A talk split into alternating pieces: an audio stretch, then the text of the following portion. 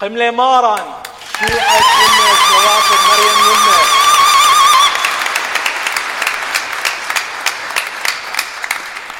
God is good All the time. all the time. God is good. It's not a Baptist church, I promise, but I love saying that.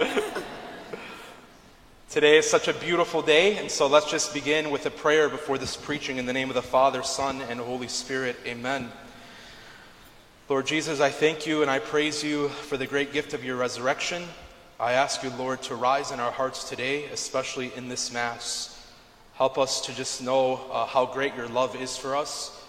The fact that you were just crucified for us a couple of days ago, Lord, and that you were given completely over to us. And so help us in this Mass, Lord, to give our hearts completely to you so that when we walk out of here today, we would be risen just as you are risen. We ask this to our Blessed Mother and Saint Joseph, that through their intercession they would protect us from the devil and the evil one and all division in our families and our relationships. And we just ask the Lord to protect us. In the name of the Father, Son, and Holy Spirit, amen. If you were here last Sunday for Palm Sunday, you heard me preach about uh, the gift of peace and how the Lord wants us to have this peace, but how the devil is really working very hard to steal that peace from us. Now, today I want to preach about another thing, another gift that the Lord wants to give us, especially on this Easter day, and that's the gift of joy. And this is another thing, another gift that the devil tries to steal from us. He tries to steal our peace and he tries to kill our joy in so many ways. I mean, think about our own lives. How many times we might have had happy days? How many times there may have been joyful things that have taken place in our life, and then something happens that takes that joy away? It's real. It's what the devil is here to do to kill this joy, to take this joy. But I think on this Easter, that is what the Lord wants us to remember is that we need this joy. One of my favorite things to think about are people who are not very blessed in their lives and are maybe a little cursed and they have RBF, okay? And maybe what you're thinking is not what I'm thinking. RBF to me is the resting Buma face, okay? And some people have that very much in their lives. You know, we look at them, we see them, and it's like, okay, let's smile a little bit. Let's have some joy. Let's have some happiness. Now, a lot of people have gone through many different difficult things in life, and that affects us in some real ways. But the joy of the Lord must never die in our hearts no matter what we've gone through, no matter what we are carrying. God's joy cannot die. That is what the devil wants. When we look at this gospel, and the reason I'm preaching on this is because when Jesus rose from the dead, it says very clearly in the gospel that Mary Magdalene went to the tomb. And she goes to the tomb and she sees that the tomb is empty and she runs to the disciples. She tells them that the tomb is empty. And then Peter and John get up and they run as well to the tomb to go see what has taken place. Now, when I think about this happening, about their running, you know, Mary Magdalene running to the disciples and the disciples running to see where Jesus has gone, they have a joy, they have a fervor, they have a zeal inside of them. And that's something that's very easy to lose in our lives. And I think it's for two specific reasons that our joy is killed, that our joy is stolen from us. The first reason why I think joy can be gone in our lives, first, is our slavery to sin. When we are slaves to sin, when we are addicted to sin, we will not have joy. That is just the truth. Because the further I am from Jesus Christ, the further I am from real living joy. There is no joy without Jesus. I can't have it. Yes, I might have some pleasure. Yes, I might have some fun. But I will not have joy unless I have the Lord. And St. Paul says it so clearly in his letter. He's talking to us about our own slavery to sin, and he tells, he's telling the people, he's saying, What did you profit? What did you gain from living in sin? He said, Death. That's all you gained. I just think very clearly, right? You know, I saw some things posted recently of Good Friday, people literally throwing parties at clubs. And it really made me sad because that's what our community has come to.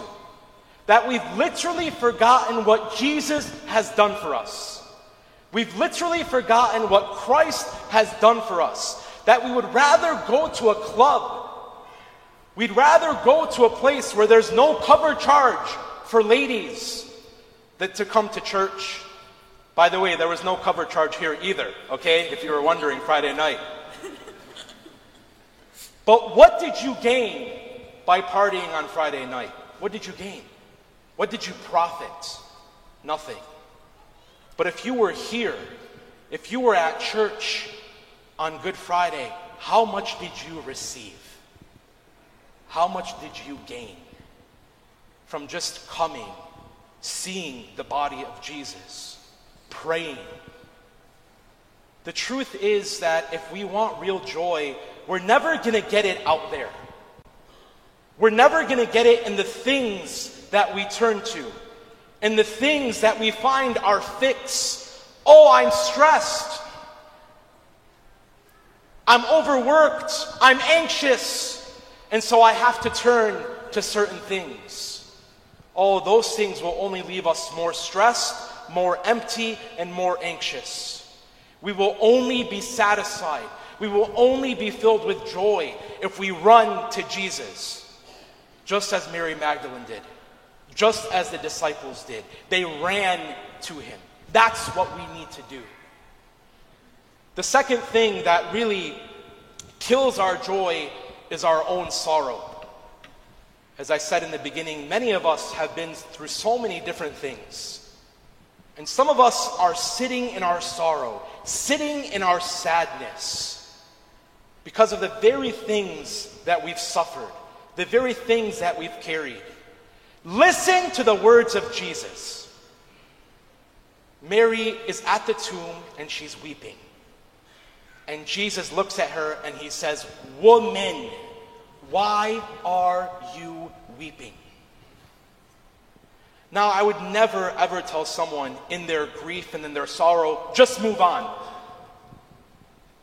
Sometimes we treat people like that. We see people in our own families and friend circles that are suffering through something for years and years and years, and we are thinking in our heads, why can't they just move on? I would never tell someone to move on, but what I will tell them to do is let go, surrender. That is different than moving on. Because if I just move on from what I've suffered, I'm not handling it.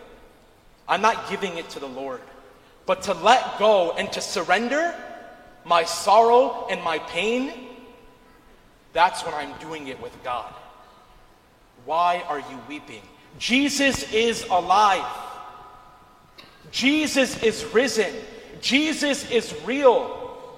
This is the reason for our joy. What I love so much about Jesus, because there's so many different religions out in the world. Think about the people you work with, the people you go to school with, the people you deal with.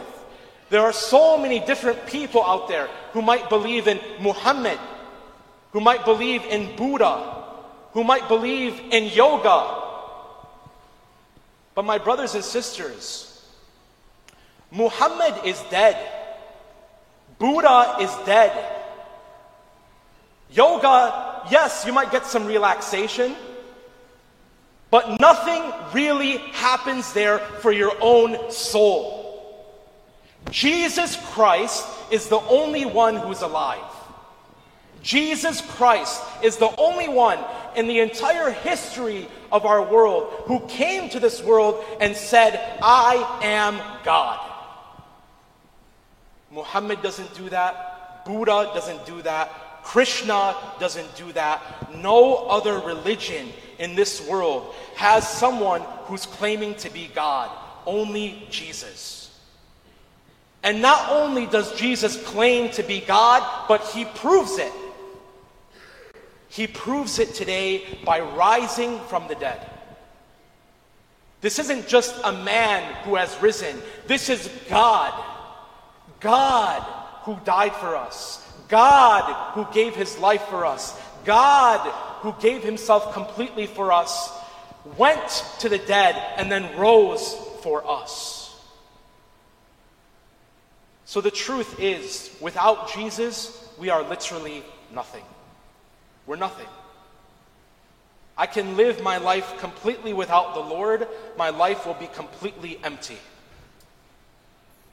You know, I'm really blessed as a priest to live with some amazing priests. When I think about the joy in my own life, I think about the two priests that I live with because I'm honestly the most blessed priest to be with them. Abuna Fawaz and Abuna Kevin are honestly amazing. And we talk a lot of times about our homilies and what we're going to preach and what we've been praying about. And Abuna Fawaz made such a beautiful point the other day. He said, We treat Jesus sometimes, we treat even the church we treat the Lord like some of our family members that we're not really close to. Think about it for a second. Think of the family members we're not really close to. We might only see them on Easter, on Christmas. We might go to their weddings, their funerals. But that's the only time we see them. And sometimes we treat Jesus like that. We only see Jesus on big occasions. We only see Jesus on big moments in his life, right? The day he was born, the day he was crucified and died and was buried, the day he rose from the dead. Maybe a couple other days if you worship St. Rita and St. Anthony too, okay? And those are the only times we come to him. But my brothers and sisters, Jesus is always available to us. And we're never going to have joy unless we come to Jesus on a daily basis. Think about the daily things that we do in our lives. I mean, imagine not showering, not brushing your teeth for days and weeks and months. You'd be the most ratchet person in this church right now, right? Now, if I go without God for days and then weeks and then months and years, how ugly, how dirty is my soul? And Jesus died on the cross for the dirty. Jesus died on the cross for the sinful. Jesus rose from the dead for me and for you so that we could know his joy, so that we could receive this new life. At St. George, you know, this is a very special parish. You can see it just from the many people that are here.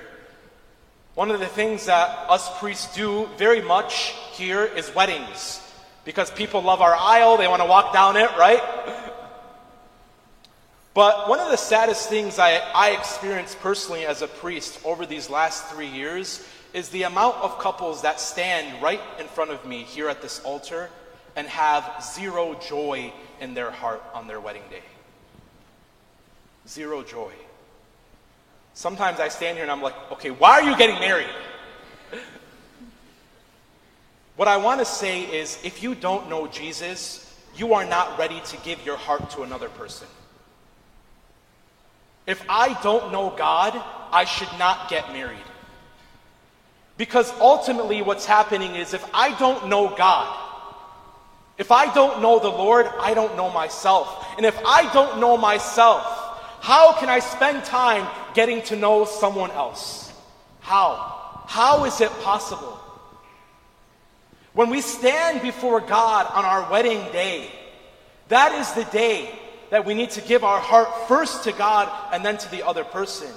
The reason why so many couples stand in this very spot and have no joy is because they don't know Jesus and they're coming before God and promising themselves before God, and they don't even know the God that they're standing in front of. But what's even scarier is one day every single one of us is going to have to stand in front of God for one last time? Am I ready to stand in front of God? For God to look at me and for me to look at Him and for me to know Him and for Him to know me. Am I ready for that day? Come back to the sacraments. Come back to confession. Come back to the Eucharist. Because without God's mercy, and unless I have His body and His blood inside of me, that is the only way I can have peace. That is the only way I can have joy. This is our home. This is our place where we need to find God. And so I pray in this Mass and in every Mass that we come to that we would experience His joy in a real way. I'm going to try very hard for the alarm system not to go off this time, okay? But regardless of what happens in our lives, never allow the devil to steal that joy and that peace that he has for us. When we receive him today in this Mass, let's be ready to receive that. And let Jesus rise in our hearts. Amen. Amen.